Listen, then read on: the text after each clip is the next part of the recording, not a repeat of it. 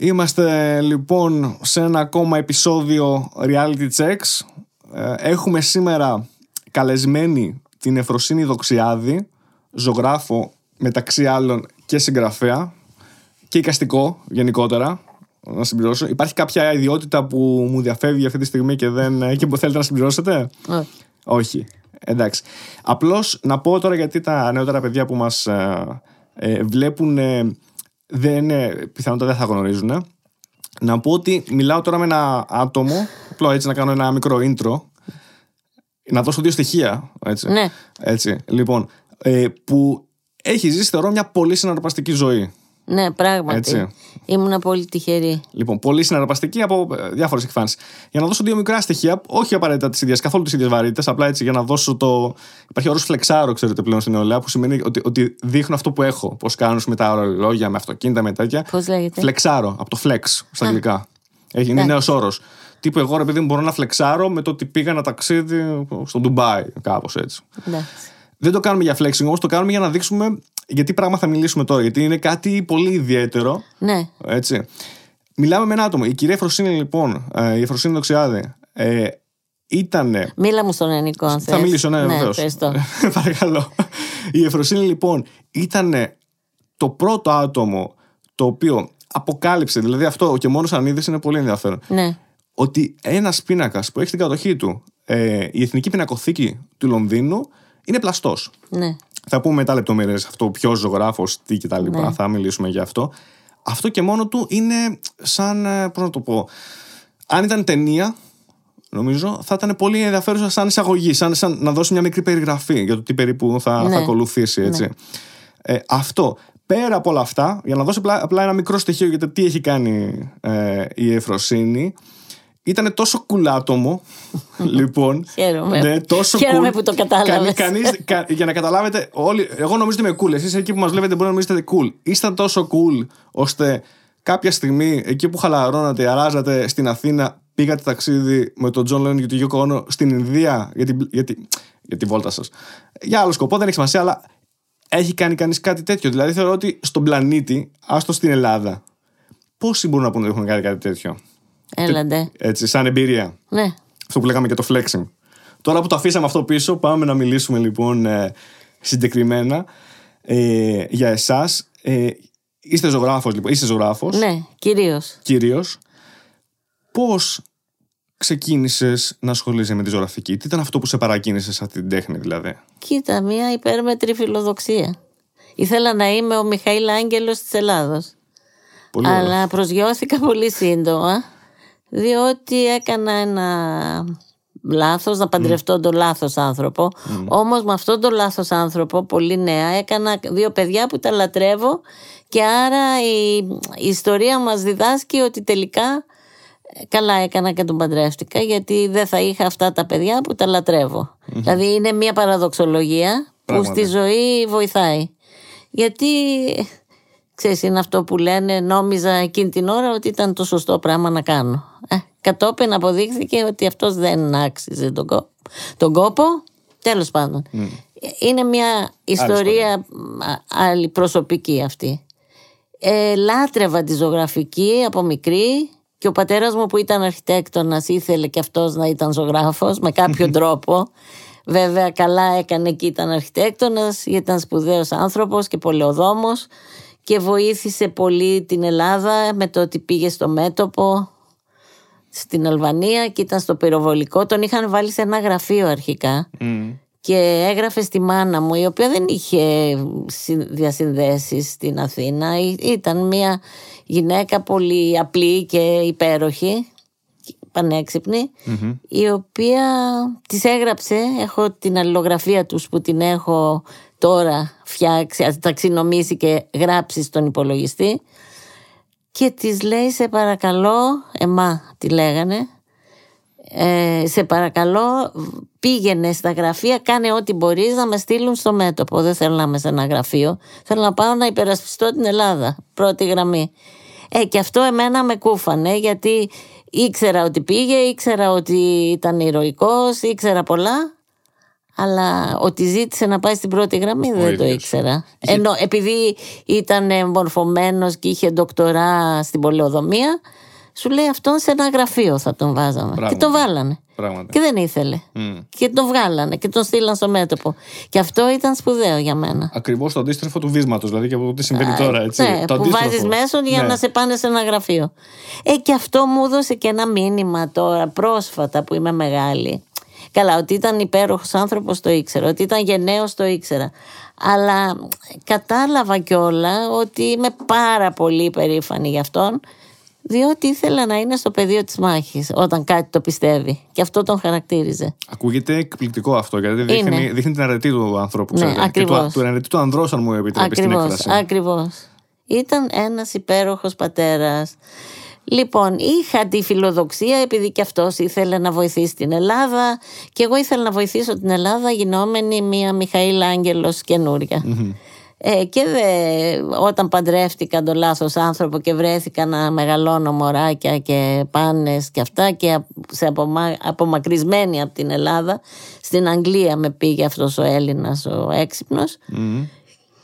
Και κάπου δεν είχα πείρα και ακολούθησα λίγο τα πράγματα έως ότου αποφάσισα να τον αφήσω και να φύγω και να πάρω τα παιδάκια μου, βέβαια. Κατάλαβα. Τα οποία είναι υπέροχα. Και... Αυτό, εκεί, γιατί έγινα ζωγράφος. Αλλά η φιλοδοξία μου παρέμεινε. Mm. Και πότε, δηλαδή, πήγατε σε κάποια σχολή μετέπειτα?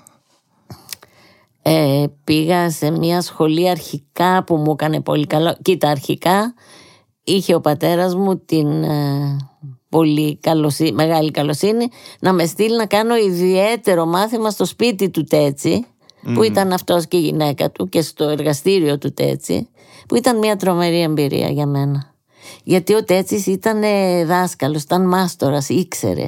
Ήξερε, πήγα δεκαέξι χρονών και στα δεκαοκτώ έφυγα και ήξερα να σχεδιάζω. Με τον κλασικό τρόπο, ας πούμε. Και αυτό με... Γιατί δεν ήμουν από τους ζωγράφους που γεννιούνται με ένα φοβερό, με μια ευκολία. Ταλέντο, ναι. ναι, έχω γνωρίσει ανθρώπους τέτοιους και στο σχολείο, ίσως και εσύ. Πάντα υπάρχει ένα παιδάκι που έχει φοβερή ευκολία. Μπράβο, μπράβο. Και ό,τι πιάσει, κάτι, κάτι κεφαλάκια, κάτι αυτά, ναι, ναι. ο καθένας. Εγώ δεν είχα καμία ευκολία. Ήμουνα, ο Σεζάν ήταν χωρίς ευκολία. Όταν ήταν μικρός δεν μπορούσε να ζωγραφίσει τίποτα. Και ο Βαν Γκογκ. Ε, και ο Βαν Γκογκ όταν ήταν μικρός, δηλαδή έπρεπε να το μάθει με δύσκολο τρόπο. Κατάλαβα. Και ο Τέτσις θεωρώ ότι με έμαθε ζωγραφική. Αλλά είχα την τύχη να πάω πριν σε μια σχολή καλοκαιρινή που κράτησε μόνο ένα μήνα, που την οργάνωνε ο μεγάλος ζωγράφος Όσκαρ Κοκόσκα, mm-hmm. στο Σάλτσπουργκ. Είχα την τύχη να τον στην γνωρίσω Αυστρία. Στην, Αυστρία. στην Αυστρία. Ήταν για ένα μήνα στο mm. Σάλτσπουργκ. Και εκεί λεγόταν σχολή σε μαθαίνει να βλέπεις. Mm. Και εκεί διαπιστώσαμε όλοι που πήγαμε ότι αυτό που νομίζουμε ότι, βλέ... ότι βλέπουμε δεν είναι στα αλήθεια αυτό που βλέπουμε, είναι αυτό που νομίζουμε ότι βλέπουμε. Και γι' αυτό επί τρεις... ήταν ένα μήνα αυτό το σχολείο και yeah. ο ίδιος ήταν εκεί και με είχε γνωρίσει πριν και μου είχε πει να πάω. Ήταν εβδομήντα οκτώ χρονών τότε ο ίδιος, ήταν η τελευταία χρονιά που αυτός δίδασκε. Και είχε ακόμα το πάθος όμως. Ε, βέβαια, ναι. βέβαια, βέβαια. Δεν φεύγει αυτό. Δεν φεύγει. Ναι. Αυτό το πιστεύω. Γιατί εκείνος το έκανε, ας πούμε, το έκανε προσφορά στην, στην πόλη του Σάλτσπουργκ που ήταν mm. φίλοι του διάφοροι κτλ. Mm. Τέλος πάντων, ε, κοίταξε, όταν έκανα τα παιδιά και αρχίσαν να μεγαλώνουν, ο γιος μου που, και η κόρη μου που ήταν πιο μεγάλη, αλλά mm. ο γιος μου που ήταν μικρούλης, ήξερε ότι έχω μανία με τη ζωγραφική και ζωγράφιζα στο σπίτι, πάντα είχα ένα δωμάτιο που ζωγράφιζα και μου είπε εγώ θα σε βοηθήσω να συνεχίσεις να ζωγραφίζεις. Και όντως ο καημένος δεν απαιτούσε τίποτα δεν... και εγώ ξαναπήγα στο σχολείο στα σαράντα μου mm. ενώ είχα πάει σε σχολές ζωγραφικής μπόλικες στα νιάτα μου, ξαναπήγα για να έχω επαφή με νέους. Γιατί αυτό σε κρατάει. Εγώ αισθάνομαι νέα. Σωστό. Αλλά τα γόνατά μου δεν το ξέρουν, ας πούμε. Κάπως έτσι. Άλλο αλλά η σάρκα, άλλο το πνεύμα, έτσι. Έτσι. Ναι. ναι. Και έτσι αυτή μου η φιλοδοξία συνεχίστηκε με το να πάω στο Wimbledon School mm. of Arts στην Αγγλία και να συνεχίσω να ζωγραφίζω και να έχω νέους συμφοιτητές. Αυτό. Και πότε είδες Το Ρούμπενς. Το Ρούμπενς. Τώρα για να πάμε στον επίμαχο πίνακα. Μιλάμε ναι. για τον πίνακα Σαμσών και Δαλιδά, έτσι, του, του Ρούμπενς ή του. Που με το ίδιο θέμα ο Ρούμπενς είχε κάνει ένα έργο πραγματικά το οποίο έχει χαθεί. Το, mm. το αληθινό του Ρούμπενς έχει χαθεί, αλλά έχει χαθεί από πολύ παλιά. Δεν χάθηκε τώρα. Για χάθηκε, ένα. με συγχωρείς, παρακαλώ, το χίλια εξακόσια σαράντα ένα, όπου έγινε ένας πληστηριασμός στο σπίτι του δημάρχου. Ε, δεν έγινε στο σπίτι, τα περιεχόμενα του σπιτιού του δημάρχου της Αμβέρσας, του Νικόλαου Ροκόξ, που ήταν φίλος του Ρούμπενς, ε, πουλήθηκαν και τα χρήματα τα πήρε το πτωχοκομείο, γιατί ο Ροκόξ δεν είχε παιδιά. Mm. Ήτανε, για να το πάρουμε, να το ξετελίξουμε λίγο το κουβάρι και λίγο πιο πριν, ο, ο Ρούμπενς, ξέρουμε πώς και γιατί ε, είχε ζωγραφίσει αυτόν τον πίνακα, το Σαμσών και Δαλιδά δηλαδή. Ναι. Ο Ρούμπενς ε, έκανε μια παραγγελιά, πώς τα λέγει ο Τσαρούχης, ναι. έλεγε έχω μια παραγγελιά.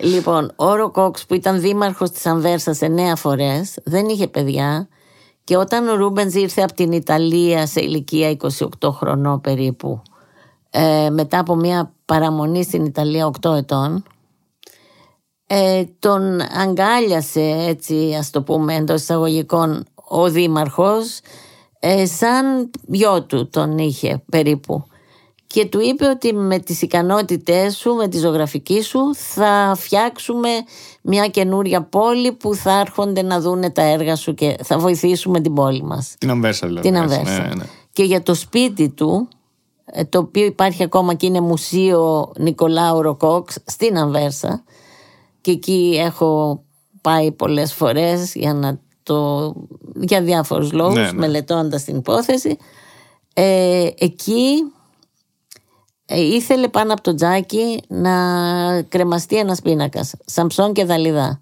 ιστο, από την Παλαιά Διαθήκη ιστορία, ναι, ναι. που είναι η ιστορία μιας προδοσίας. mm.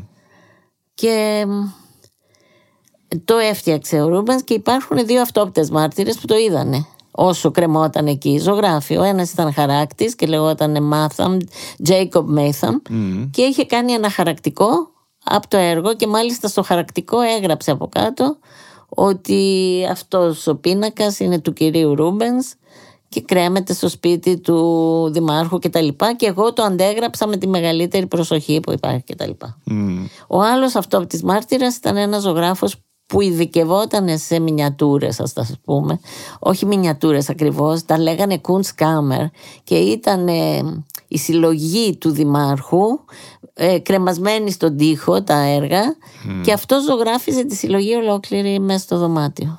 Δηλαδή πίνακας ο οποίος είχε πίνακες μέσα, πίνακες μέσα. Ναι. Πίνακες εντός πίνακα. Οπότε... Οπότε έτσι με αυτόν τον τρόπο ήταν μια καταγραφή της συλλογής του δημάρχου, και αυτό κρεμόταν, αυτό ανήκε στο δήμαρχο μάλλον, δεν ξέρουμε σε ποιον ανήκε, και τώρα βρίσκεται στο, στην Alte Pinakotek στο Μόναχο. Δηλαδή αυτός ο πίνακας ο οποίος είχε χρησιμοποιηθεί σαν, ας πούμε, αρχείο καταγραφή, κατά μία έννοια, ναι, ναι, ναι, ναι, ακριβώς, ε, και είχε αποτύπωνε το, τον χώρο και το δωμάτιο ναι. του δημάρχου του Ροκόξ, ναι, ναι, ναι, ναι.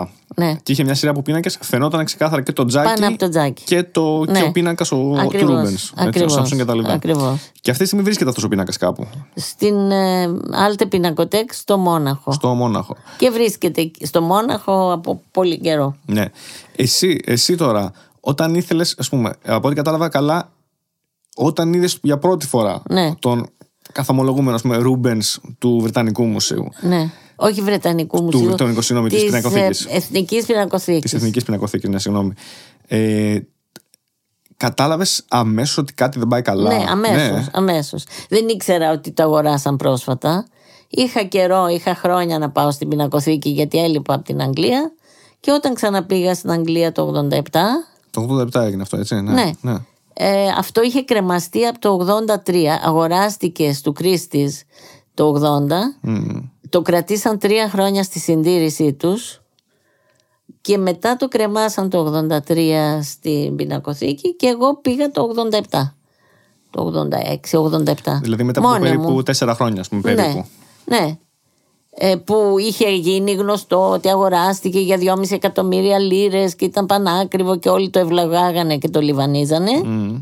Και οι ιστορικοί τέχνης και οι ειδικοί για το Ρούμπενς λέγαν τι ωραίο που είναι και τα λοιπά. Και το είδα και νόμιζα, δεν ήξερα την ιστορία της αγοράς.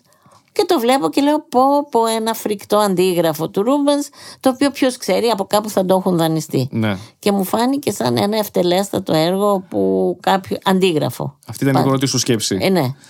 Α, μετά το ξέχασα. Το ξέχασα.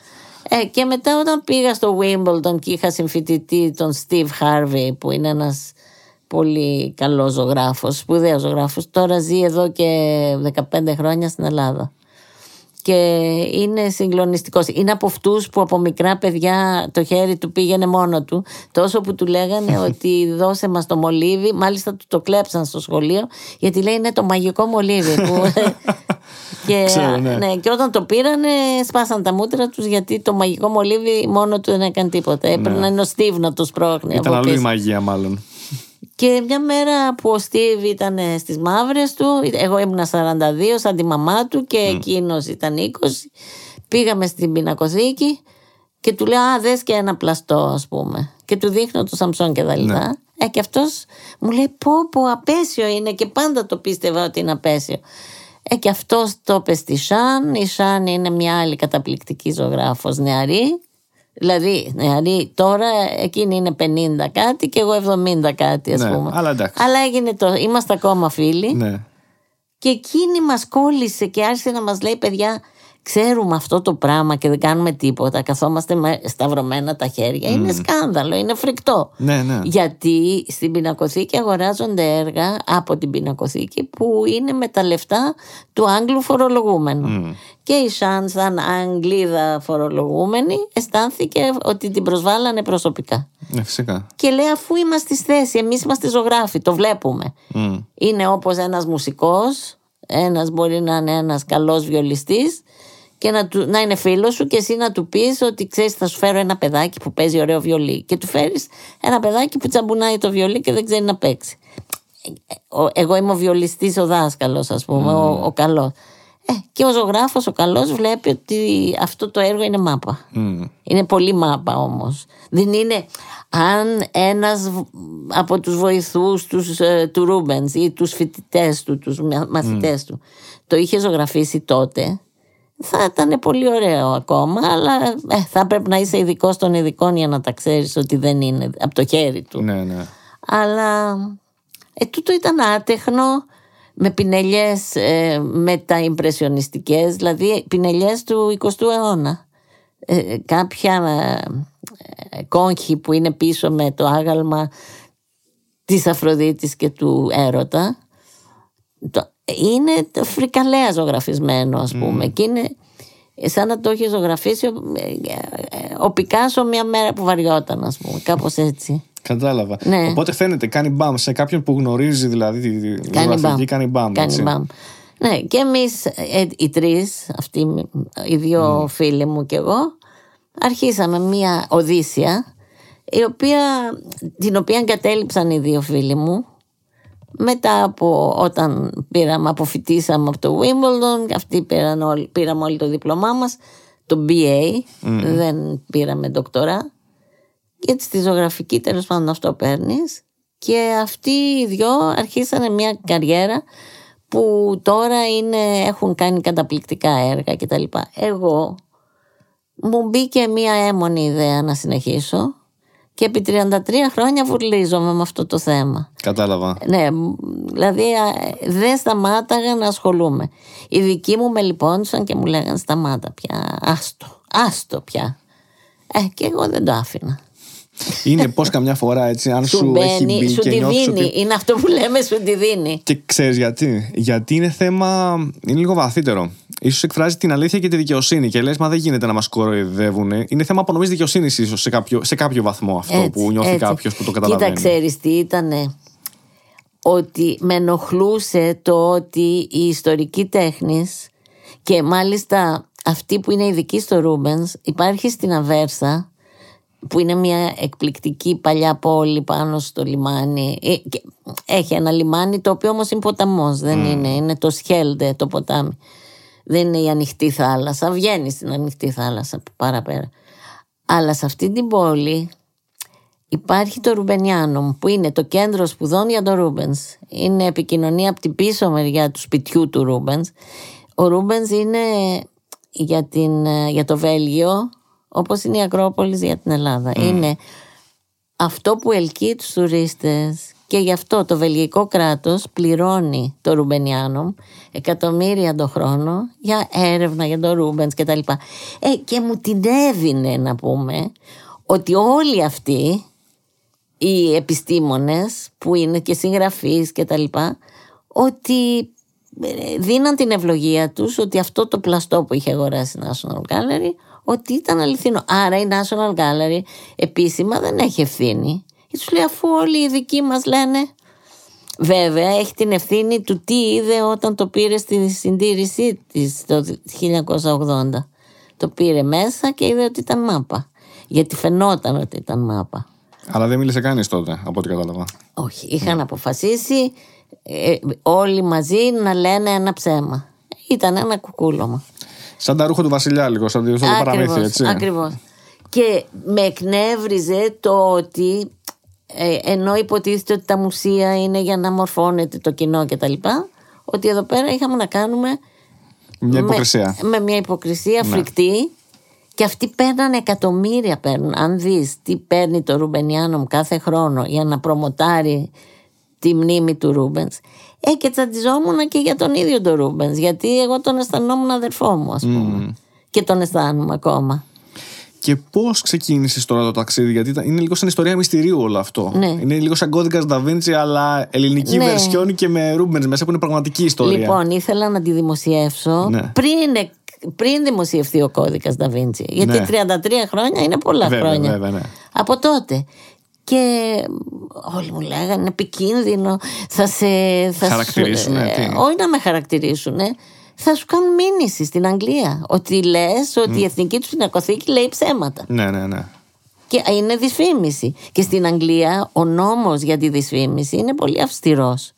Ε, ξέρω ανθρώπους που έχουν χάσει τη ζωή τους δουλεύοντας για να πληρώσουν πίσω έναν ε, γιατρό στη Χάρλι Στρίτ, ο οποίος ε, έκρυβε λεφτά από την εφορία και τα λοιπά, και την πληρώνει ένας δημοσιογράφος φουκαράς, ο οποίος τα είχε αποκαλύψει όλα αυτά. Δηλαδή, γιατί του είπαν ότι δυσφημίζεις το γιατρό αυτό mm. της Χάρλι Στρίτ. Τέλος πάντων, και εγώ επί χρόνια διάφοροι καλοθελητές ερχόντουσαν και μου λέγανε ότι πρόσεξε, γιατί θα, θα καταλήξεις στα δικαστήρια. Μου το είχαν πει με αυτά τα λόγια. Ναι. Άνθρωποι που ήξερα ότι είναι του κατεστημένου και που είναι φίλοι της Εθνικής Πινακοθήκης. Και βάλανε και γράψανε και δυσφημιστικά άρθρα για μένα. Ένας Brian Sewell που ήταν πολύ. Mm-hmm. Τώρα δεν ζει πια. Ήταν, έγραψε ότι φοβού τους Έλληνες που φέρουν περίεργες ιδέες, ας πούμε. Ναι, ναι. Και τα λοιπά και τα λοιπά. Αλλά αυτό που είναι ενδιαφέρον είναι ότι όλο το κατεστημένο και όλοι οι, οι ειδικοί του Ρούμπενς ε, λέγανε ότι είναι ένα αριστούργημα. Και εκεί τρελαίνεσαι και λες, όχι ρε κερατάδες, όχι. Θα, δεν είναι. Είναι μάπα, είναι κακό. Γιατί δίνεις κακό μήνυμα στους νέους. Και αυτό όλο εμένα με τρόμαζε φρικτά. Mm. Και όταν είχα κάτι θέματα που συζητάγαμε νομικά, τι θα πάθω αν το δημοσιεύσω και τα λοιπά, αυτή την ιστορία Νταβίντσι ναι, ναι, πριν, πριν του Νταβίντσι ναι. ναι, που ήταν αληθινή ναι, ναι. αλλά μου λέγανε επειδή είναι αληθινή, πρόσεχε κακομοίρα μου, θα καταλήξεις στα δικαστήρια. Θα, ίσως υπήρχε τρόπος ναι. έτσι τώρα το λέω ίσως και χάρη να πούμε αστεισμού, θα μπορούσε να το δημοσιεύσει σαν μυθιστόρημα. Μου λέγοντας, λέγανε, λέγοντας αλλά... ότι τίποτα από αυτά δεν είναι αλήθεια, ενώ στην πραγματικότητα οι πενισόμενοι είναι ότι όλα είναι αλήθεια. Ναι, μου το προτείνανε mm. διάφοροι φίλοι mm. αυτό. Ναι, σαν μυθιστόρημα. Αλλά εγώ δεν μπορώ να πω ψέματα ούτε για να σώσω τη ζωή μου. Κατάλαβα. Και δεν μπορούσα να το κάνω μυθιστό... μυθιστόρημα, ναι. γιατί δεν ήταν μυθιστόρημα. Ήταν πραγματικότητα. Ήταν ναι. πραγματικότητα. Με αληθινά πρόσωπα και ναι, ναι, ναι, ναι. φταίχτες και τα λοιπά. Εν τω μεταξύ, όλη αυτή η ιστορία, αυτό μπορεί να σε διασκεδάσει, να το πω.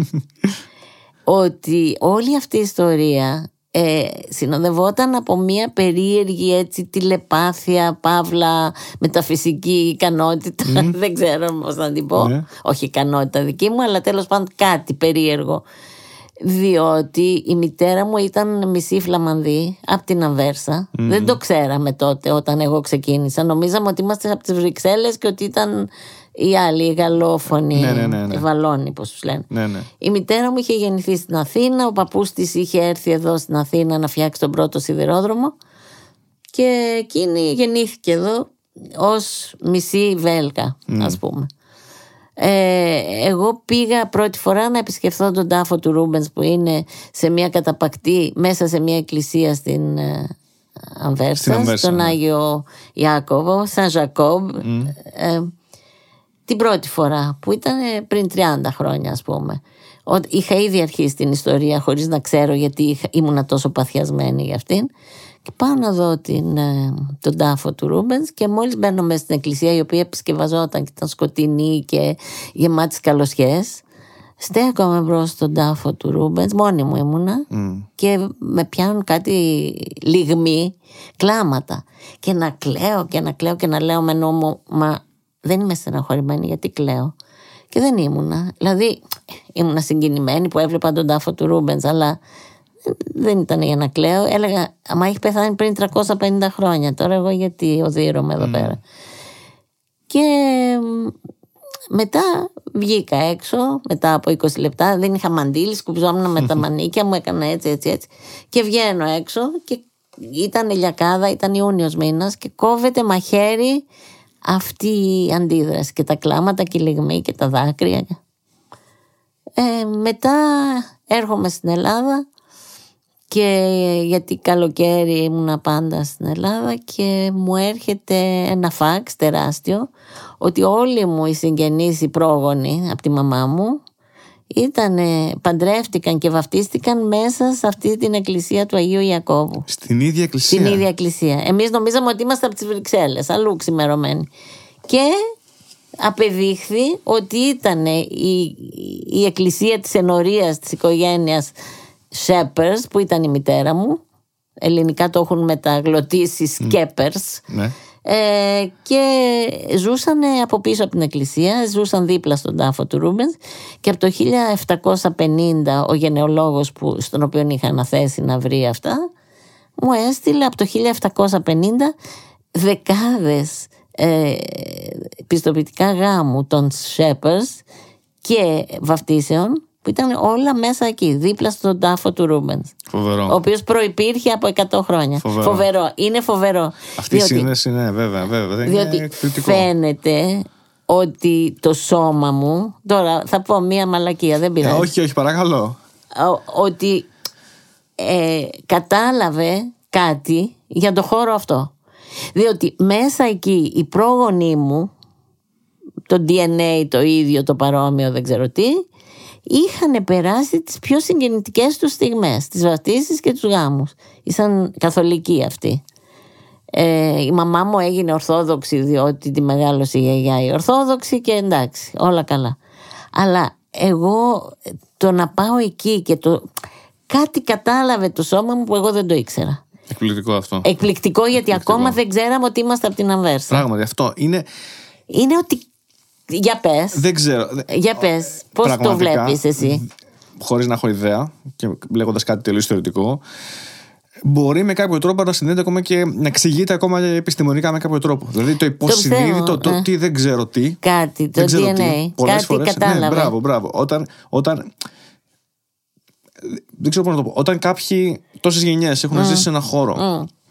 και εγώ μετά, μην το γνωρίζω, θα το επιστρέψω σε αυτό το χώρο, είναι δυνατό να μ' αφήσει τελείως αδιάφορο, μήπως κάτι. Γιατί κάτι δε, δε, δεν γίνεται να μην κουβαλάω το ντι εν έι των προηγουμένων.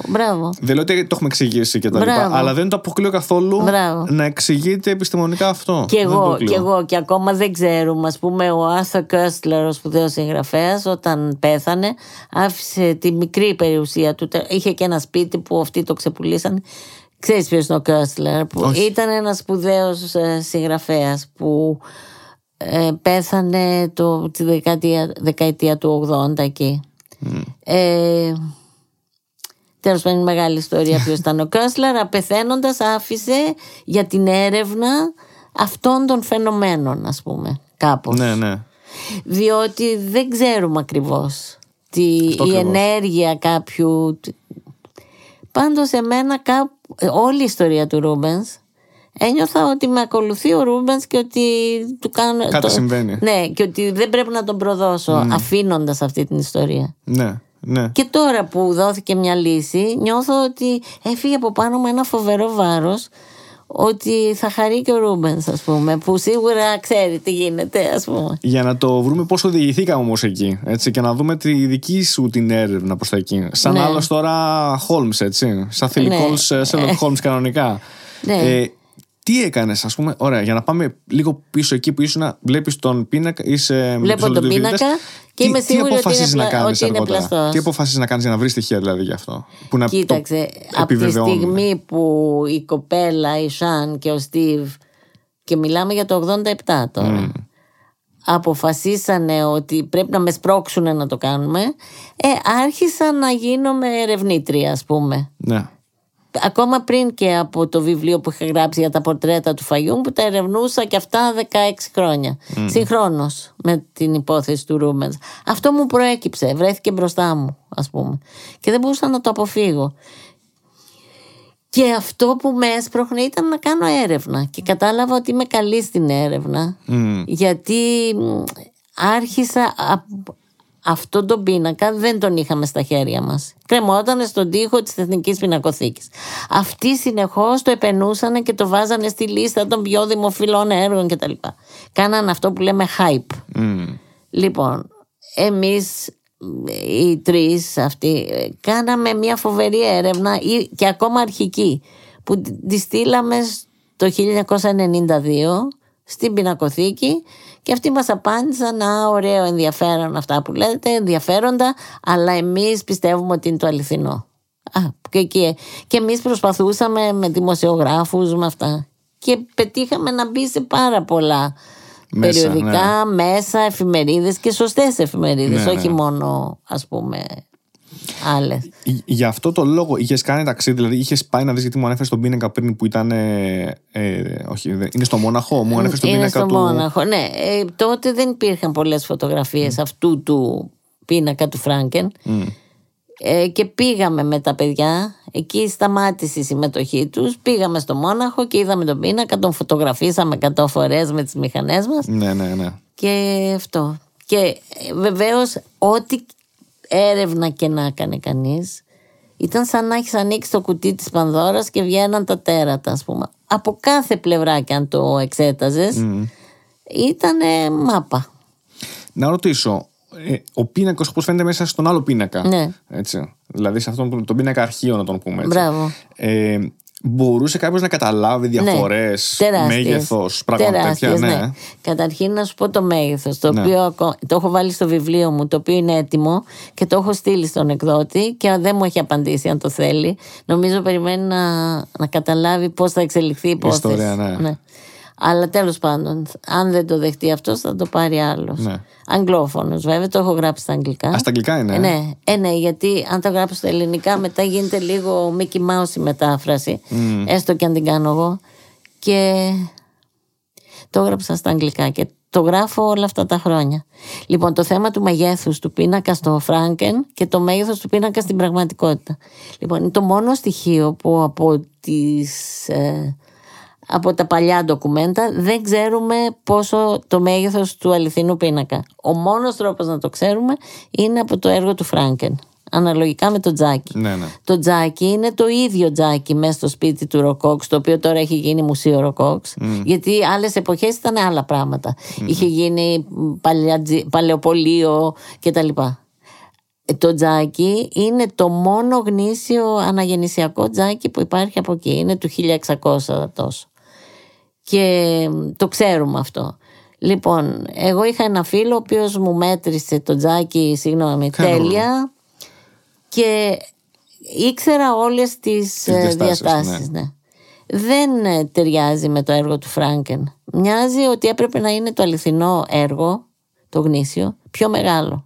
Από αυτό γιατί... που είναι στην πινακοθήκη τώρα. Ναι, ναι. ναι. Από... βάσει του έργου του Φράγκεν. Ναι, ναι, ναι. Γιατί δεν ξέρω. Και το έργο του Φράγκεν. Κοίτα, άμα το δεις το έργο του Φράγκεν, βλέπεις ένα τζάκι και βέβαια βλέπεις τους ανθρώπους να είναι πιο χαμηλά από το τζάκι, που έτσι είναι. Γιατί τα τζάκια αυτά στην Αμβέρσα, ας πούμε, πάνε σε άλλα σπίτια της εποχής, που είναι το σπουδαίο μουσείο Μορέτους Πλαντίν, που ήταν ένας από τους πρώτους εκδότες. Ε, μετά τον Άλδο Μανούτιο, ξέρω εγώ, ήταν εκεί στην Αμβέρσα αυτός. Και βλέπεις τα τζάκια, υπάρχει το σπίτι του και υπάρχει το σπίτι του Ρούμπενς που είναι μουσείο και υπάρχει το σπίτι του Ροκόξ. Τα τζάκια είναι πανύψηλα και ο άνθρωπος στέκει από κάτω, δηλαδή είναι δύο μέτρα αυτά τα τζάκια και πιο πολύ ξεκινάνε το από πάνω, ο τοίχος mm. από πάνω. Λοιπόν, στο έργο του Φράγκεν γεμίζει τον τοίχο το έργο. Όταν πήγανε να τον δανείσουν στην Αμβέρσα το δύο χιλιάδες επτά δύο χιλιάδες οκτώ και πήγα εκεί να το δω, ήταν πιο μικρό το έργο, δηλαδή δεν γέμιζε τον τοίχο. Και αυτοί για να το ζαλίσουν το πράγμα μετακινήσαν έναν τοίχο, βάλανε έναν τοίχο στη μέση. Δηλαδή κάναν φοβερές εργασίες για να μην φανεί ότι δεν ταιριάζει με το έργο του Φράγκεν. Και εγώ έχω ένα κεφάλαιο που το λέω Too small for the wall. Mm. Too small ε, ναι, for the wall. Δηλαδή, και έχω σχεδιαγράμματα και δείχνω γιατί και τα λοιπά. Δηλαδή θέλω να σου πω ότι σπαστικά είχα κάνει μία απίστευτη έρευνα για ναι. κάθε στοιχείο του, του έργου. Το οποίο όμως αυτό ακριβώς δείχνει ότι υπάρχουν πολλές, τώρα δεν ξέρω αν τις πω αποδείξεις, αλλά σίγουρα ενδείξεις ότι κάτι δεν πάει καλά. Ναι. Πούμε, έτσι. Όλα ήταν στραβά. Βεβαίως, βεβαίως. Άσε και το χειρότερο που λείπουν τα δάχτυλα του ποδιού. Για, για πες το με αυτό. Αυτό... Ότι στον, στον πίνακα που βρίσκεται στην πινακοθήκη αυτή τη στιγμή του Λονδίνου είναι κάπου κομμένος. Ναι, είναι κομμένος και υπήρχε η, η δικαιολογία, ας πούμε, mm. από διάφορους που λέγανε ότι ναι, μπορεί να ήταν μεγαλύτερο και να κόπηκε και τα λοιπά. Αλλά έχουμε φωτογραφία ότι μετά από που, τα κομμένα δάχτυλα στη μέση mm. είναι ένα κομμάτι ξύλο ακόμα, συνεχίζει. Οπότε δεν είχε κοπεί το ξύλο. Το ξύλο είναι... ναι, ναι, ναι, ναι. Τέλος πάντων, και αυτό. Και αυτό. Αυτό όμως που ήταν εκνευριστικό για μένα ήταν ότι όλα τα λογικά επιχειρήματα δεν, δεν τους ενδιαφέραν καθόλου. Mm. Με αγνοούσαν πλήρως και η απάντησή τους στην κριτική, την αρνητική, ήταν να το διαφημίζουν ακόμη πιο πολύ. Δηλαδή, και γι' αυτό είχα κάνει μια διάλεξη που μου την κόψαν στη μέση την ώρα που την έκανα στην Αγγλία, που το έλεγε ε, ότι απαντούσανε στην κριτική με hype. Ναι. Δηλαδή, συγγνώμη, ό, όταν λες ότι σε διέκοψαν στη μέση, τι κάνανε δηλαδή? Ενώ ήταν σχετικά δικοί μας, νόμιζα, άνθρωποι που οργανώνανε το αυτό. Ε, δεν μ' αφήνει. Μου είπανε τέλειωσε η ώρα, τέλειωσαν οι ώρες okay. σας και με σταματήσαν. Γιατί παρακάτω έλεγα πράγματα χειρότερα για αυτούς. Το ήξεραν δηλαδή τώρα, όντως? Α, το ξέρανε, ναι, το ξέρανε, ναι. Έτσι. Φοβόντουσαν ναι. οι οργανωτές ότι προμοτάρουν, ότι βοηθάνε μια πολύ επαναστατική άποψη, ας πούμε. Ναι, ναι, ναι. Και το σταματήσαν. Ναι. Αλλά ήταν τρομερά ενδιαφέρον και όλη αυτή η ιστορία είναι ενδιαφέρουσα για το πόσο Ε, η αλήθεια δεν μετράει για τίποτα. Δηλαδή, αν αυτοί που είναι ένα κατεστημένο, που είναι ένα, μια δικτατορία του γούστου, ένα, ένα λόμπι, μια, ένα ναι, λόμπι. Ναι, ναι, ναι. Ε, η δικτατορία του γούστου πραγματικά δεν τους νοιάζει εάν ε, οι νέοι δεν, δεν καταλάβουν τίποτα, δεν μάθουν τίποτα, ναι. μάθουν ότι το άσχημο είναι. Και κοίτα τι, για μένα από όλη αυτή την ιστορία το ενδιαφέρον είναι το εξής. Στη σύγχρονη τέχνη έχουμε δει σημεία και τέρατα, ας πούμε. Αυτό. Λοιπόν, αυτή η ικανότητα, η κριτική τέχνης και οι γκαλερίστες και το λόμπι το γενικό της τέχνης έχει την ικανότητα να σου βγάζει τη μέρα νύχτα και να σου λέει ότι τα κακά της Αγελάδας, τα mm. οι κουτσουλιές, πως, όχι, ναι. οι κοπριάτες ναι. της Αγελάδας, άμα είναι επιχρυσωμένα και μπουν σε μια γκαλερί, είναι, είναι πολύ ωραία τέχνη. Και πανάκριβη τέχνη. Και πανάκριβη. Λοιπόν, όλο αυτό είναι ένα παιχνίδι οικονομικό. Ήτανε πώς να επενδύουν οι πλούσιοι άνθρωποι, ορισμένοι, mm. που θέλαν, είχαν και μαύρα λεφτά, να ανεβάζουν τις τιμές της τέχνης. Λοιπόν, η ιστορία αυτή με το Ρούμπενς είναι η ίδια νοοτροπία.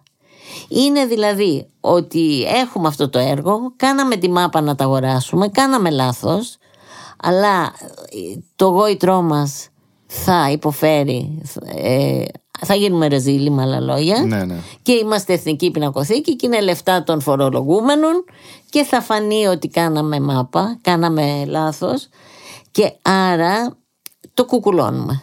Δηλαδή, κάνουμε, ναι. ναι, δηλαδή αυτό ότι, ε, ότι και ο λόγος που ανέφερα τη σύγχρονη τέχνη είναι γιατί άρχισαν αυτοί οι ιστορικοί τέχνες και αυτά αναδρομικά να πηγαίνουν και στους παλαιούς ζωγράφους. Δηλαδή ο Ρούμπενς έλεος πια έζησε το χίλια εξακόσια και εμείς τώρα βγάζουμε τη μέρα νύχτα σε σχέση με τα έργα του, όπως κάνουμε με τη σύγχρονη ζωγραφική. Δηλαδή, εμείς λέμε ό,τι θέλουμε. Και εσείς πάτε κόψτε το κεφάλι σας. Δεν μας νοιάζει. Δεν μας νοιάζει. Ναι, γιατί... Αυτό, συγγνώμη, ναι, είναι ναι, ναι. Ένα, ένα, ένα χαρακτηριστικό της εποχής. Μαθαίνω από, άλλες, από άλλα επαγγέλματα, από φίλους, ότι γίνεται και σε άλλους τομείς. Ότι δεν είναι μόνο στην τέχνη. Και δεν ε, το έχω όπως, ψάξει για να σου πω. Έλαντε, δεν ξέρω όχι, να σου πω ναι. αυτή τη στιγμή. Ότι και σε άλλους τομείς είναι αυτή η νοοτροπία που επικρατεί, ότι mm. ερμηνεύουμε κάτι εμείς ακόμα και αναδρομικά και αποφασίζουμε ότι είναι έτσι που το λέμε. Ας πούμε τώρα στην έρευνα του Ρούμπενς γράφανε ότι ο λόγος που έχει νεοϊμπρεσιονιστικές πινελιές είναι γιατί ο Ρούμπενς εκείνη την εποχή έχασε τη μητέρα του, ξέρω εγώ, και ήταν στεναχωρημένος. Δηλαδή είναι σαν να πεις ότι ο μάστορας που ξέρει τα πάντα για ένα, σε ένα τομέα, ότι ξαφνικά ξεχνάει τα πάντα. Ναι, ναι. Δηλαδή βγάλαν κάτι θεωρίες, ε, ιστορίες για αγρίους. Και εμένα αυτό μου την έδινε. Αυτό μου την έδινε ότι ρε παιδιά, μας λέτε ό,τι θέλετε για τα σύγχρονα. Αλλά μην το πάτε και στους παλιούς, ας πούμε. Και μας λέτε ό,τι θέλετε. Πραγματικά. Επειδή... Επειδή έχετε ντοκτορά στο θέμα. Μα είναι λίγο. Είναι τόσο υποκειμενικό το θέμα. Δεν υπάρχει κανένας. Δεν υπάρχει κάποιο μέτρο. Παράδειγμα, τι ήθελα να πω έτσι. Εκεί. Στο, mm. άμα θέλω εγώ να χτίσω ένα σπίτι, δεν μπορώ να παραβώ τους κλασικούς κανόνες φυσικής, γιατί το σπίτι θα καταρρεύσει. Ναι, ό,τι και να πω εγώ, ναι. η, φύση, η φυσική θα με αντικρούσει. Μπράβο, ναι. Έτσι. Ναι. Στην τέχνη όμως, επειδή δεν ισχύει. Επειδή και σωστά θέλουμε να εκφραστούμε. Έτσι. Ναι. Οπότε θέλουμε να επιτρέψουμε ότι τα πράγματα θα είναι πολύ ελεύθερα ώστε να, να κάνω εγώ κάτι που, το απρόβλεπτο, ναι, αν θέλω. Ναι, ναι, ναι. Ωραίο αυτό.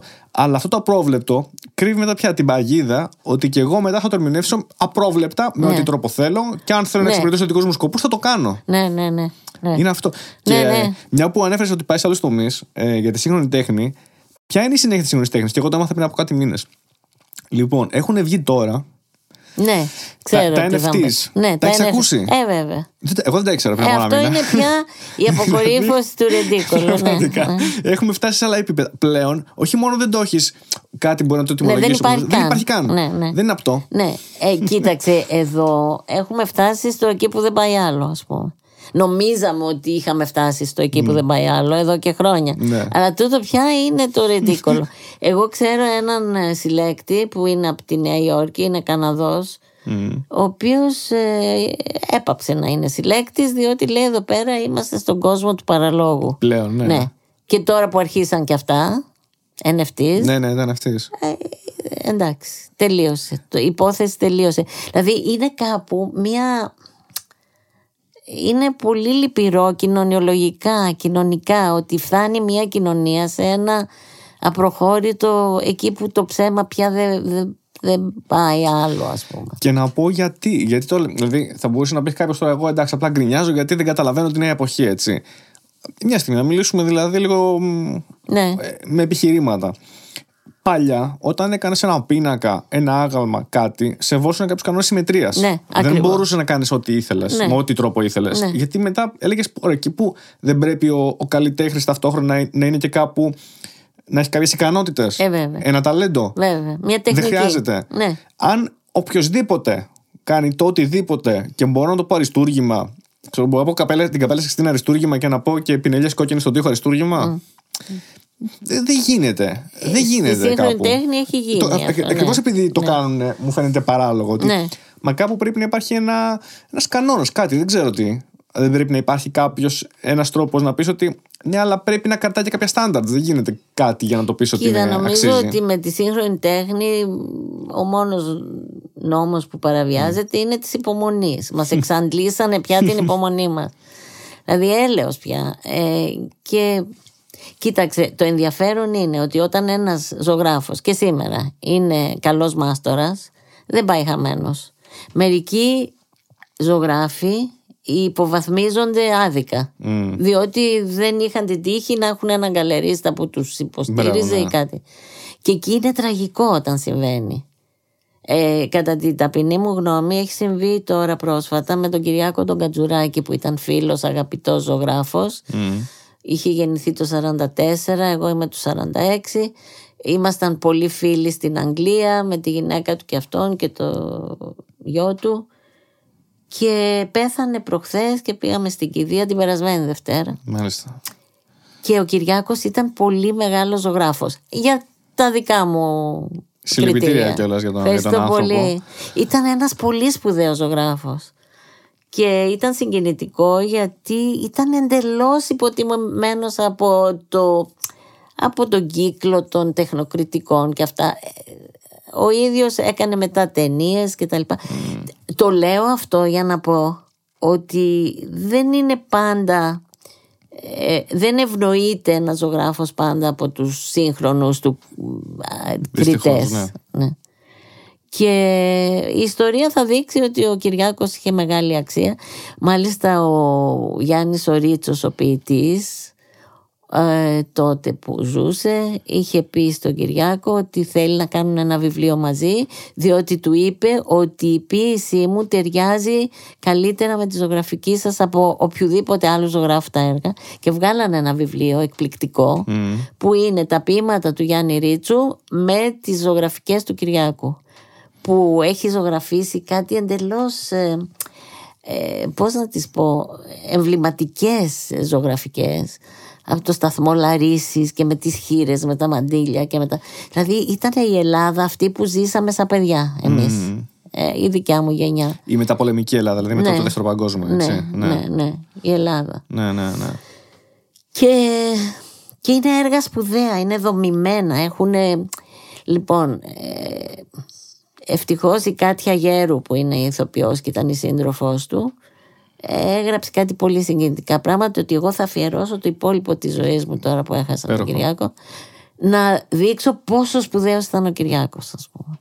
Ε, και εγώ είμαι μαζί της και θα κάνω ό,τι μπορώ να τη βοηθήσω, γιατί είναι αυτό, ξέρεις, το άδικο. Το, εσύ, με, όπως με την υπόθεση του Ρούμπενς. Αυτό δεν μπορεί, ήθελα, ναι. Ναι, δεν μπορεί να καταρακώνετε τη μνήμη κάποιου διότι είστε λαμόγια και θέλετε, ας πούμε. Ε, ναι, υπάρχει και ένας αντίλογος. Πράγματι. Και, ναι. και τελικά, να πω εγώ, έτσι, για να το δούμε και λίγο με μια ωραία θετική νότα, όσο λαμόγια και να υπάρχουν, όσο και άδικο να υπάρχει, η αλήθεια βγαίνει στο είναι, τέλος. Είναι, η αλήθεια είναι λίγο σαν το χφός. Ναι. Ότι, ότι όσο σκοτάδι και να υπάρχει, ναι. μια χτίδα φωτός χρειάζεται. Ναι. Δεν χρειάζεται ναι. παραπάνω. Έχεις δίκιο. Γιατί η αλήθεια είναι κάτι που το, επειδή το υπηρετείς και το υπηρετείς μέχρι τέλους, mm. το ψέμα ναι. δεν έχεις κανένα κίνδυνο να το υπηρετείς μέχρι τέλους. Ε, κάποια κοντά στιγμή, πόδια, πώς το λένε. Ναι, μπράβο, ναι, ναι, ναι. ναι, ναι. Αλλά είναι ότι νομίζω ότι όλοι μας το έχουμε λίγο πολύ αυτό μέσα μας, βαθιά mm. μέσα μας κάπου. Mm. Ότι όταν υπηρετείς την αλήθεια mm. ή κάτι το οποίο το θεωρείς πολύ υψηλό ιδανικό, mm. μπορεί να αντέξεις πολλά. Ναι. Μπορεί να αντέξεις την καταγραφή, μπορεί να αντέξεις προπυλακισμούς, οτιδήποτε. Ακριβώς. Αλλά όταν υπηρετείς το ψέμα. Πόσο σθένος έχεις να πεις το ψέμα, μέχρι έλατε, πού θα σε πάει. Έλατε.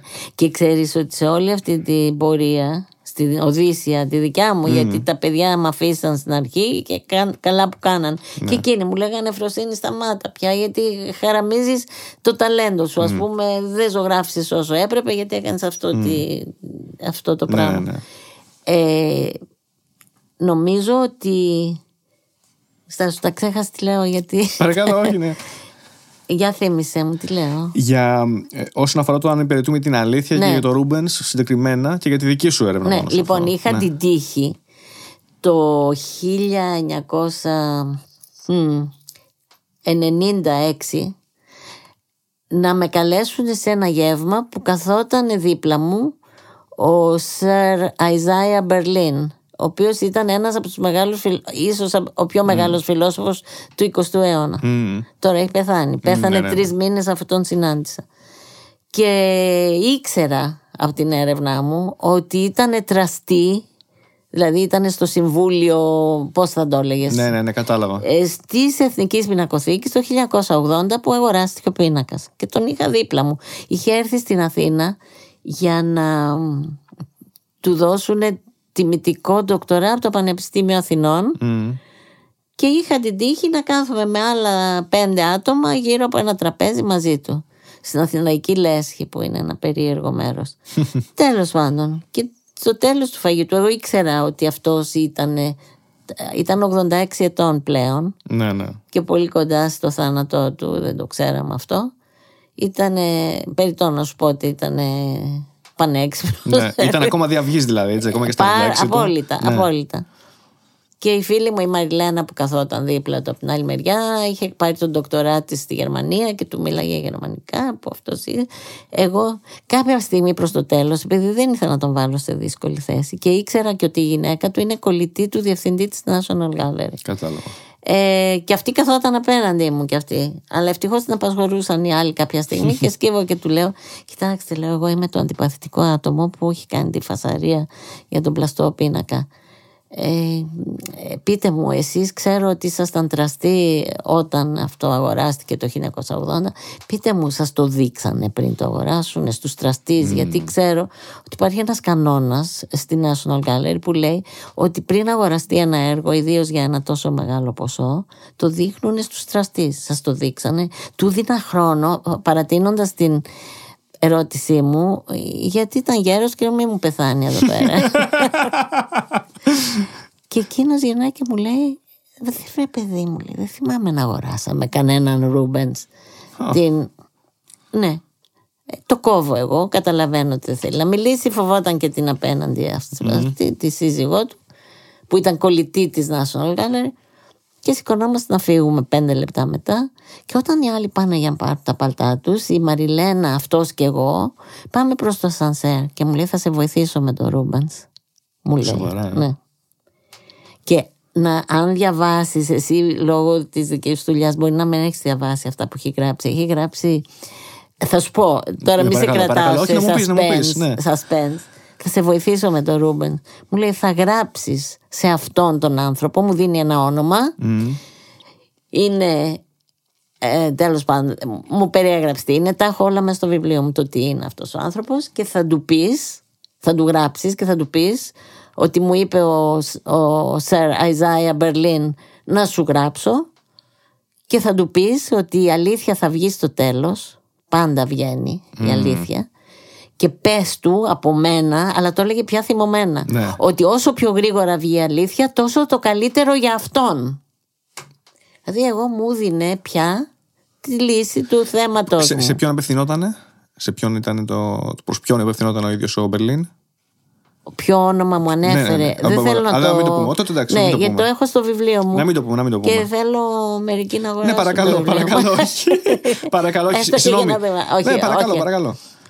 Και φεύγουμε και μπαίνει στο αυτοκίνητο της Μαριλένας για να τον πάει στη, στο ξενοδοχείο του. Mm. Και όπως έβγαινε πάλι από το αυτοκίνητο, όχι μπρος στη γυναίκα του, της λέει, η οποία δεν είχε ακούσει όλα αυτά, ε, λέει στη Μαριλένα που οδηγούσε το σαραβαλάκι της εκείνο και τους πήγε παρόλα αυτά γιατί ήταν τόσο συμπαθής και γλυκιά yeah. μαζί του, της, ε, της λέει ε, η φίλη σου έχει δίκιο για τον Ρούμπενς. Ναι. Και λέει: People like that usually are. People like her usually are. Φοβερό. Δηλαδή είδε πια ένα παθιασμένο άτομο να λέει. Φοβερό. Φοβερό. Και αυτό ήταν το ενενήντα έξι. Δηλαδή εγώ είχα από το μεγαλύτερο φιλόσοφο του εικοστού αιώνα την δήλωση ότι έχω δίκιο. Και εγώ δεν θέλησα να καταρακώσω αυτόν, γιατί πάω να γράψω το γράμμα σε αυτόν στην Αγγλία, που ήταν ένας γέρος, ζει ακόμα, και πεθαίνει ο, ο Μπερλίν. Μετά από τρεις μπύρες. Πεθαίνει ο ναι. Μπερλίν. Ναι. Την ώρα που εγώ έκανα ανοησίες και έψαχνα να είναι καλά τα αγγλικά, ναι. Ότι φταίει, ας πούμε. Και όταν πεθαίνει ο Μπερλίν, λέω μετά, δεν μπορώ να το στείλω. Θα πούνε ότι αυτή περίμενε να πεθάνει oh. για να μας πει αυτό. Δηλαδή, μέσα στην ατυχία μου, όλα αυτά τα τριάντα τρία χρόνια, είχα και φοβερές τύχες. Αυτό ήταν τύχη. Να τύχη, αλλά και ατυχία μαζί, γιατί μετά ατυχία, δεν προλαβαίνω ναι, να δω... Αλλά εκεί μας διδάσκει ότι άμα είναι κάτι, κάντο εκεί που κολλάει το σί... που στη βράση κολλάει μπράβο, το μπράβο, σίδερο. Επιτόπου. Εγώ έπρεπε να το στείλω την ίδια μέρα. Σωστό. Ναι. Βέβαια, αυτός θα πάθαινε έμφραγμα, θα πέθαινε ο άλλος στην Αγγλία. Τι να κάνουμε. Η αλήθεια είναι μια φορά. Και αυτός ζει ακόμα. Μάλιστα. Και το βιβλίο μου είναι συνταρακτικό υπό την έννοια ότι έχω και τέτοια μέσα. Τέτοιες ιστορίες. Ναι, έτσι. Που δείχνουν ότι ήμουνα και τυχερή. Και... γιατί τριάντα τρία χρόνια είναι πολλά χρόνια. Μια ζωή είναι. Η ζωή του Χριστού. Εγώ τριάντα τρία χρόνια είμαι εγώ τώρα. Α, να το. Ναι, ακριβώς. Ναι, ναι, ναι. Σκέψου. Σκέψου από τότε που ήσουν στην Κούνια και τώρα μιλάμε εδώ πέρα. Ναι, ναι, φοβερό. ε, τι, ε, τι, είναι τι πολλά να πω, ναι. χρόνια. Τι να πω. Και όλα αυτά τα χρόνια. Πώς ένιωθα εγώ? Ένιωθα ένα πάθος για τον Ρούμπενς, πάθος για τον ίδιο πλέον, mm. διότι νόμιζα μπορεί, ήταν γείτονας, συγγενής, ποιος ξέρει, ας πούμε. Και τουλάχιστον συμπατριωτάκι, ας πούμε, καλό. Αν μη τι άλλο. Ναι. Και εντωμεταξύ ήξερα πολλά γι' αυτόν. Είχα, έχω διαβάσει πολύ από την αλληλογραφία του. Τέλος πάντων, αυτά. Ναι, ναι, ναι. Και μια σημειολογία έτσι τώρα που θυμήθηκα. Είχες αναφέρει κάποια στιγμή και μου είχε κάνει με εντύπωση γιατί. Mm. Γιατί είχε κάνει και σε προσωπικό επίπεδο εντύπωση. Έλεγες ότι όταν πήγαινες ε, στο Μόναχο. Ναι. Ήταν οκτώ Μαΐου. Αυτό. Φέβη αυτό. Σαν το άλλο της Εκκλησίας που ναι, σου ναι, ναι. είπα. Και έχει και ένα τρίτο. Το, Εσύ, θες. Το θέλω, αλλά θέλω να, να πούμε ναι. αυτό να εξηγήσουμε. οκτώ Μαΐου πήγαινες. οκτώ Μαΐου είχε γεννηθεί ο, ο ίδιος.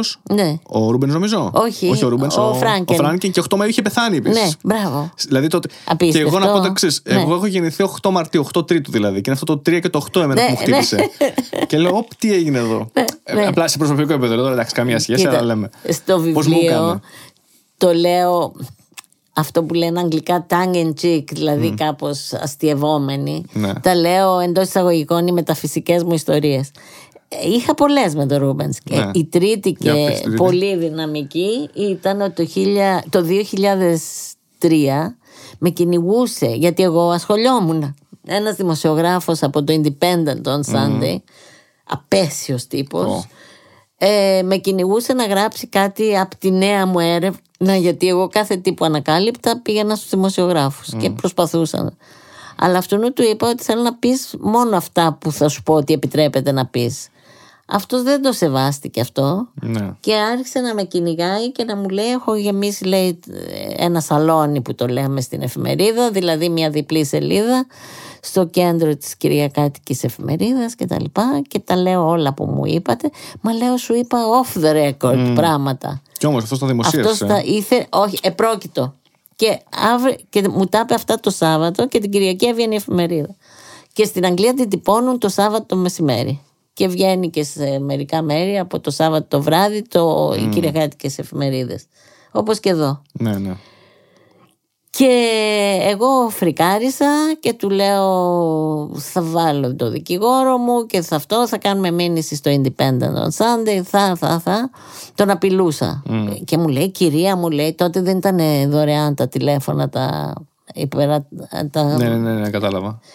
Και στο εξωτερικό και μου λέει, μου χάσατε τον χρόνο μου χθες, λέει, μου μιλάγατε μία ώρα και τώρα μου λέτε, όχι λέω σου το είπα και χθες, σου mm. είπα είναι off the record. Mm. Ναι, νομίζετε ότι έχουμε τον καιρό μας να χάνουμε τον καιρό μας μαζί σας και τα λοιπά. Ε, και του λέω θα κάνω μήνυση στην εφημερίδα και το κλείσαμε το τηλέφωνο και ήταν Σάββατο και κοιμήθηκα, δεν κοιμήθηκα όλο το βράδυ, Έφευμε, από την αγωνία τι ταραχή. Θα γράψει ναι. την άλλη μέρα.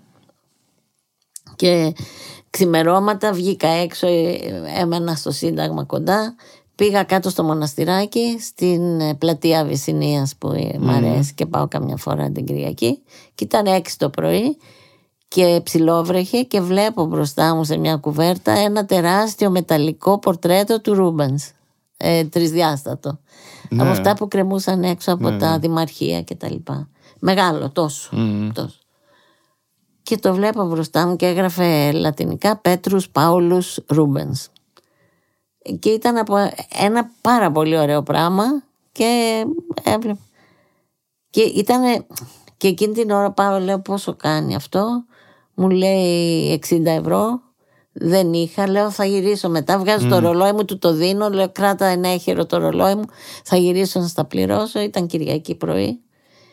Και μετά γύρισα και το πήρα, γιατί ένιωσα ότι ήταν άλλη μια μεταφυσική ιστορία, όπου ο Ρούμπενς μου λέγε κοίτα, μην το παρατήσεις, εδώ mm. είμαι εγώ.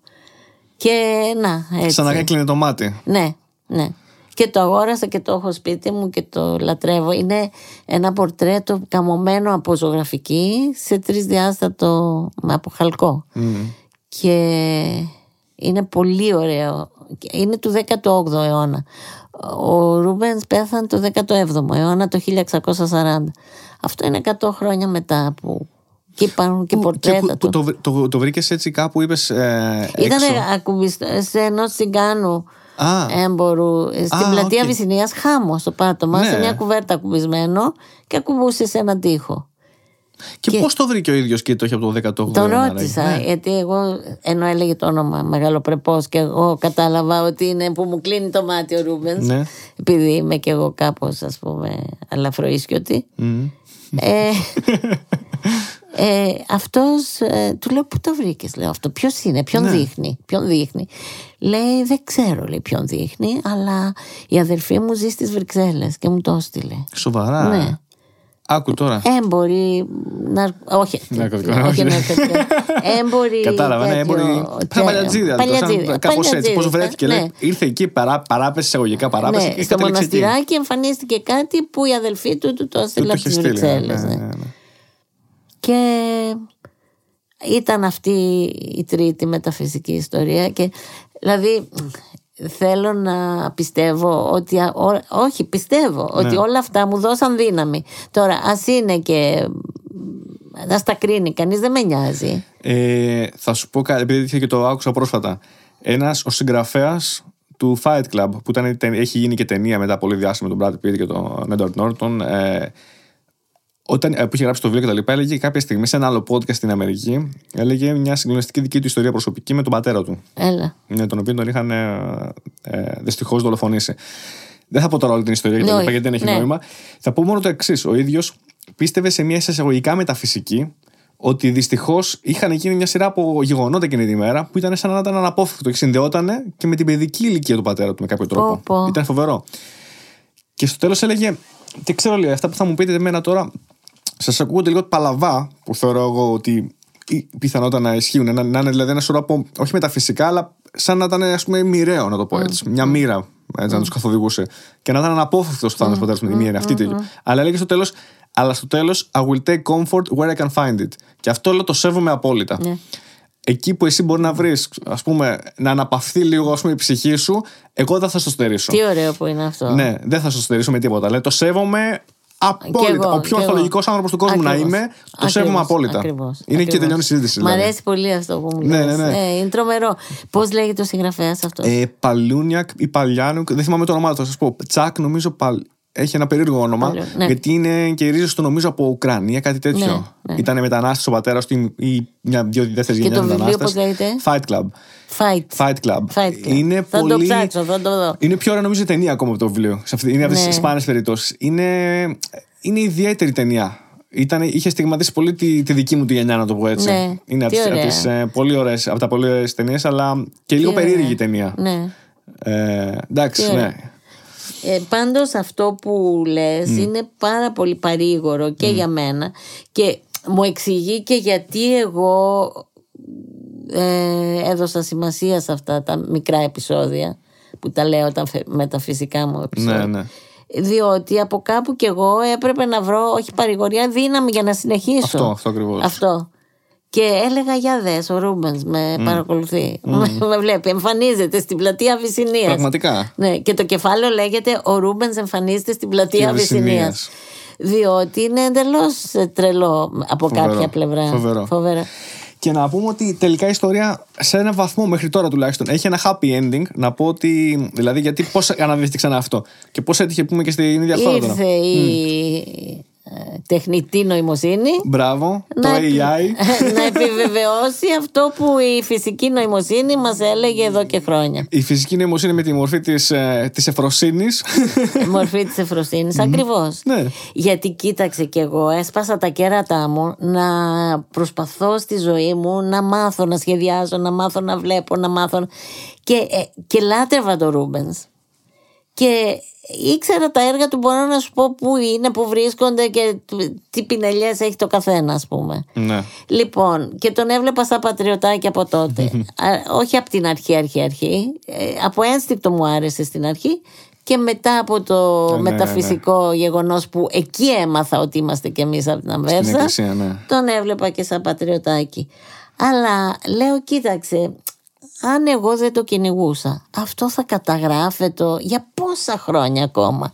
Γιατί ο Μπερλίν μου είπε the truth, λέει mm. the truth will come out in the end, it always does, does. No. Δηλαδή, και αυτό το λέει ένας φιλόσοφος, δεν το λέω εγώ, ας πούμε.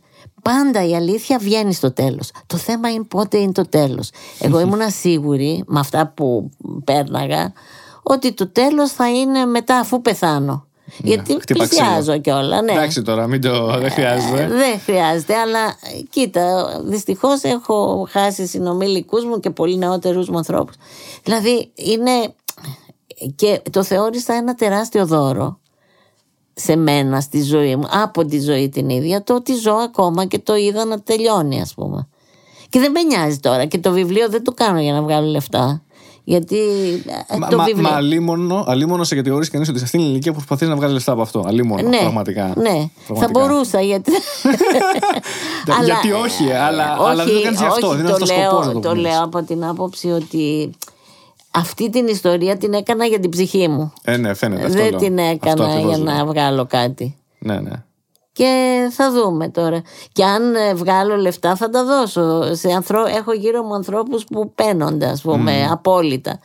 Και προσπαθώ να τους έχω στο νου μου όλη την ώρα, ας πούμε. Φοβερό. Αλλά δεν. Τέλος πάντων, ναι, αυτά, ναι, ναι. αυτά. Να, πω, να πω μόνο εγώ για το έι άι, γιατί ίσως αυτό κάποιοι ναι, να μην το ξέρουν. Με ενδιαφέρει ιστορία. Πάρα ναι. πολύ. Ότι επί της ουσίας, λόγω και της νέας τεχνολογίας, του machine learning, ας πούμε, να πω εγώ. Ναι. Έτσι.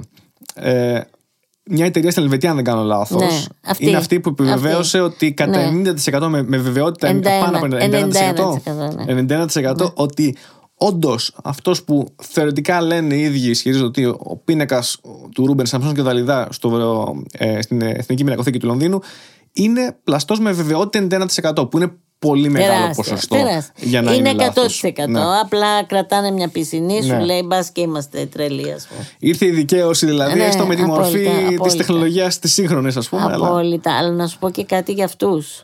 Αυτοί ε, έχουν τεχνικό σύμβουλο έναν καθηγητή στο Τίλμπεργκ της ε, Ολλανδίας που λέγεται Έρικ Πόστμα. Αυτός εγώ τον έχω πλησιάσει εδώ και δέκα χρόνια. Mm. δώδεκα χρόνια. Και τον βοήθησα και του έδωσα στοιχεία, στοιχεία, στοιχεία. Και με εγκατέλειψε, μου, μου κλείσει την πόρτα. Ναι. Του έδωσα δικά μου στοιχεία, πολλά, από τότε. Και αυτός είναι που τώρα έβγαλε ότι είναι πλαστό. Και εμένα με έγραψε και ναι. περίμενε να πάει στην Ελβετική. Είναι ο σύμβουλος, δες αυτή την ελβετική ιστορία. Α, ώστε το ήξερε, δεν έγινε τυχαία. Δεν το ήξερε. Α, δεν το ήξερε. Από μένα. Ναι. Έχοντας, και του έδωσα, είχε έρθει στο σπίτι μου στην Αθήνα με το γιο του, ο οποίος γιος του έχω κρατήσει σχέση και είμαι σε πολύ καλή σχέση με το ναι, γιο ναι. του, που είναι υπέροχος. Και αυτός ήρθε σπίτι μου, πήρε δύο τσάντες του Ikea. Γεμάτες βιβλία για τον Ρούμπενς από μένα mm. πριν δέκα χρόνια. Και τα πήρε και έφυγε. Πήρε επίσης τις εικόνες που δείχνανε αυτό και με έγραψε κανονικά στα Σοπαρά, παλιά τα παπούτσια ε. Και περίμενε να το παρουσιάσει σαν δική του εφεύρεση. Δεν με νοιάζει. Τουλάχιστον με λυπήθηκε ο Θεός και αποφάσισε αυτός να το βγάλει τώρα, γιατί προφανώς πληρώθηκε για να το δει. Ε, βέβαια. Οπότε... Τέλος να σου πω. Εντάξει, είναι και αυτό άδικο όμως, είναι, έτσι. Και... είναι άδικο. Είναι... Κοίταξε, ε, για να κάνεις την. Ε, ε, πώς το λέμε, ε, εικονική. Ευφυΐα. Ναι, το, ναι, η τεχνητή νοημοσύνη. Τεχνητή νοημοσύνη, ναι, ναι, ναι. ναι. Για να την κάνεις αυτή στη ζωγραφική, Τι χρειάζεσαι? Να έχεις μέτρο ε, σύγκρισης, διότι αυτός βάζει αλγοριθμικά φωτογραφίες υψηλής ανάλυσης από εκατόν πενήντα έργα του Ρούμπενς. Ναι, έτσι γίνεται. Γνήσια, έτσι γίνεται, γνήσια. Ναι. Και μετά όταν βάλει το ψεύτικο, πάλι μέσω φωτογραφιών, δεν χρειάζεται ναι, πια ναι, ξέρω, να ξέρω, ξέρω, ναι. ξέρω. Βλέπεις ότι αυτό είναι η παραφωνία. Ναι, ναι, ναι, ναι, ότι ακριβώς. αυτό δεν συμπίπτει. Αυτό γίνεται. Αυτό Οπό, γίνεται. Ναι. Δηλαδή, αυτός... τι κάνεις, ταΐζεις το μοντέλο, γιατί ένα mm. μοντέλο είναι αλγοριθμικό, όπως ναι. το περιγράψεις. Ταΐζεις με γνήσιους πίνακες. Η ερώτησή μου είναι γιατί να πάρει το υλικό από σένα. Δεν μπορούσες να το βρεις ιντερνετικά. Γιατί πλέον, μπορούσες να το βρεις. Εγώ το είχα μασημένο φαΐ και του το έδωσα. Αυτό γι' αυτό το λόγο. Και ναι. μετά με έγραψε κανονικά. Και είχα θυμώσει τόσο φρικτά. Έχω ακόμα θυμώσει. Και τώρα βγήκε. Αλλά το ότι βγήκε. Άρα εγώ σαν μαμούνι που δούλευα όλα αυτά τα χρόνια και τον τροφοδοτούσα, τώρα μου βγήκε σε καλό, γιατί ας ήταν εις θέση να το πει. Ναι, ναι. Αυτό. Τουλάχιστον και το είπε, ας ναι. πάρει όλη την έγκλη, χαίστηκα εγώ. Ναι. Δε, συγγνώμη, γιατί παρακαλώ, η γλώσσα ναι, μου είναι, ναι, είμαι πολύ αθυρόστομη.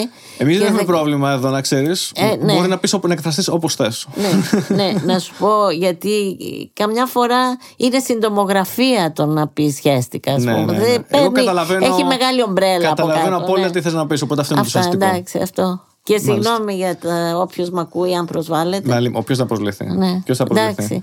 Λοιπόν, τέλος, καλό, όλα καλά. Οπότε λοιπόν είμαστε έτοιμοι. Ε, για να κλείσω κι εγώ, το βιβλίο σου είπες θα βγει σύντομα, να το περιμένουμε δηλαδή. Ναι, πολύ, πολύ γρήγορα. Θες να μας πεις τίτλο, είναι εμπιστευτικό? Κοίτα, έχω ένα γελίο, όχι γελίο, αστείο ναι. τίτλο, γιατί ναι. ξέρεις, είναι σαν το ανέκδοτο που λέει και εσύ και ο γρήλος σου. Mm. Ε, στο τέλος ε, πάβουμε τις ευγένειες και αυτά, και στα αγγλικά δεν ξέρω αν ξέρεις την έκφραση, ε, το λέω Rubens my foot. Α, δεν είναι... δεν Είναι σαν να λες Ρούμπενς και πράσινα άλογα. Α, οκ, οκ. Ρούμπενς my foot. Και ναι. επειδή το foot, το πόδι του Σαμσών είναι κομμένο και λείπουν τα δάχτυλα. Είναι, αυτή... είναι ένα λογοπαίγνια. Ναι, ναι, ναι. Α, ναι, αλλά δεν ξέρω αν θα βγει με αυτόν τον τίτλο, γιατί μπορεί ο εκδότης να θέλει κάτι πιο ευγενικό και κυριλέ.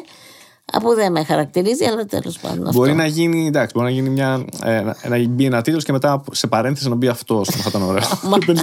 Ο Φάινμαν. Πολύ γνωστός φυσικός. Δεν τον ξέρεις, ναι. Δεν ξέρω, ναι, ήταν που είχε πάντα, έπαιζε πάντα.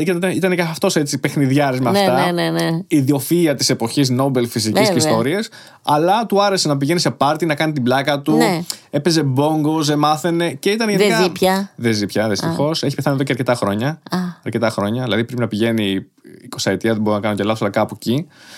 Ε, αλλά ήταν αυτό το You're joking μίστερ Feynman, και πάντα είχε τίτλους από κάτω σε εισαγωγικά δικούς του. Ήταν και αυτός λίγο αθυρόστομος παύλα ναι. παιχνιδιάρης. Αλλά με την καλή έννοια, με, την, με, την, με καλή διάθεση. Με, με μια διάθεση, δημιουργική διάθεση. Μπράβο, διότι άμα μαυρίλα. περιμένεις να βρεις τον ευγενικό τρόπο να το πεις, δεν το λες καθόλου. Στο τέλος βαριέσαι, ας πούμε. Εγώ είμαι υπέρ και της ευθύτητας, αρκεί ναι. να, γίνεται, να φαίνεται ότι ο άλλος δεν έχει αρνητική προδιάθεση σε σένα. Να το πω έτσι. Ακριβώς, ακριβώς, δεν έχουμε κανένα πρόβλημα. Ναι. Πολύ ωραία. Οπότε θα περιμένουμε το βιβλίο σου. Εγώ θα ήθελα πάρα πολύ να το διαβάσω. Ευχαριστώ να σου πολύ. προτείνω ναι, κιόλας, για γιατί όχι, ναι. μακάρι όποιος μας ακούει, όποιος θέλει οτιδήποτε, ή θα το βρούμε τέλος πάντων. Θα γινόταν αυτό μια εκπληκτική ταινία. Ναι. Το, μονάπο, εκπληκ, το ταξίδι σου αυτό δηλαδή, για να το μέχρι Μα εδώ και το μόνο τώρα, έτσι. Είναι, το ξέρω και θέλω να το κάνω αυτό μακάρι. το ντοκιμαντέρ πριν τα τεινάξω. Σταμάτα εδώ πέρα, πάμε ξύλο εδώ πέρα όλοι μαζί. Όλοι λοιπόν, μαζί, σιγά, ναι, ναι. σιγά. Κρατιόμαστε ακόμα. Έχεις τέτοια διάβια και τέτοιο που είσαι νομίζω πολύ μακριά από πολύ. αυτό, μην είναι τέτοιο. Ναι, και ξέρεις, έχω βαρεθεί την υποκρισία, δηλαδή ναι. έλεος πια. Αμάν. Αμάν. Και το, το, το φαίνεστε, το, το, το ψεύτικο. Ναι. Εγώ αυτό δεν μπορώ. Ναι, ακριβώς. Αυτό δεν ακριβώς. μπορώ. Είναι αυτό το λόγος που σου είπα που ξεκίνησε το podcast. Θέλω κάποιος να μιλήσει για να βγει να πει αυτό που θέλει να πει, χωρίς αυτό, χωρίς να προσέξουμε. Όχι, πες αυτό που θέλει να πεις. Ναι, μωρέ. Όπως θες να το πεις. Ναι, να ελαφρύνει η ψυχή σου, ρε παιδί. Και εγώ χάρηκα που ήρθα εδώ, γιατί είδα ότι μπορώ να τα πω όπως θέλω, με τις αθυροστομίες και με όλα. Να είσαι καλά και ευχαριστώ. Έγινε, και απλά να κλείσω να σου πω ότι για μένα πραγματικά. Πάντα θα σκέφτομαι ότι είσαι ένα παράδειγμα επιμονής, ήθους και αρετής. Δηλαδή αυτό, αυτά τα τρία. Πραγματικά, ότι και στο τέλος, τριάντα τρία χρόνια, τριακόσια τριάντα τρία χρόνια, δεν έχει σημασία.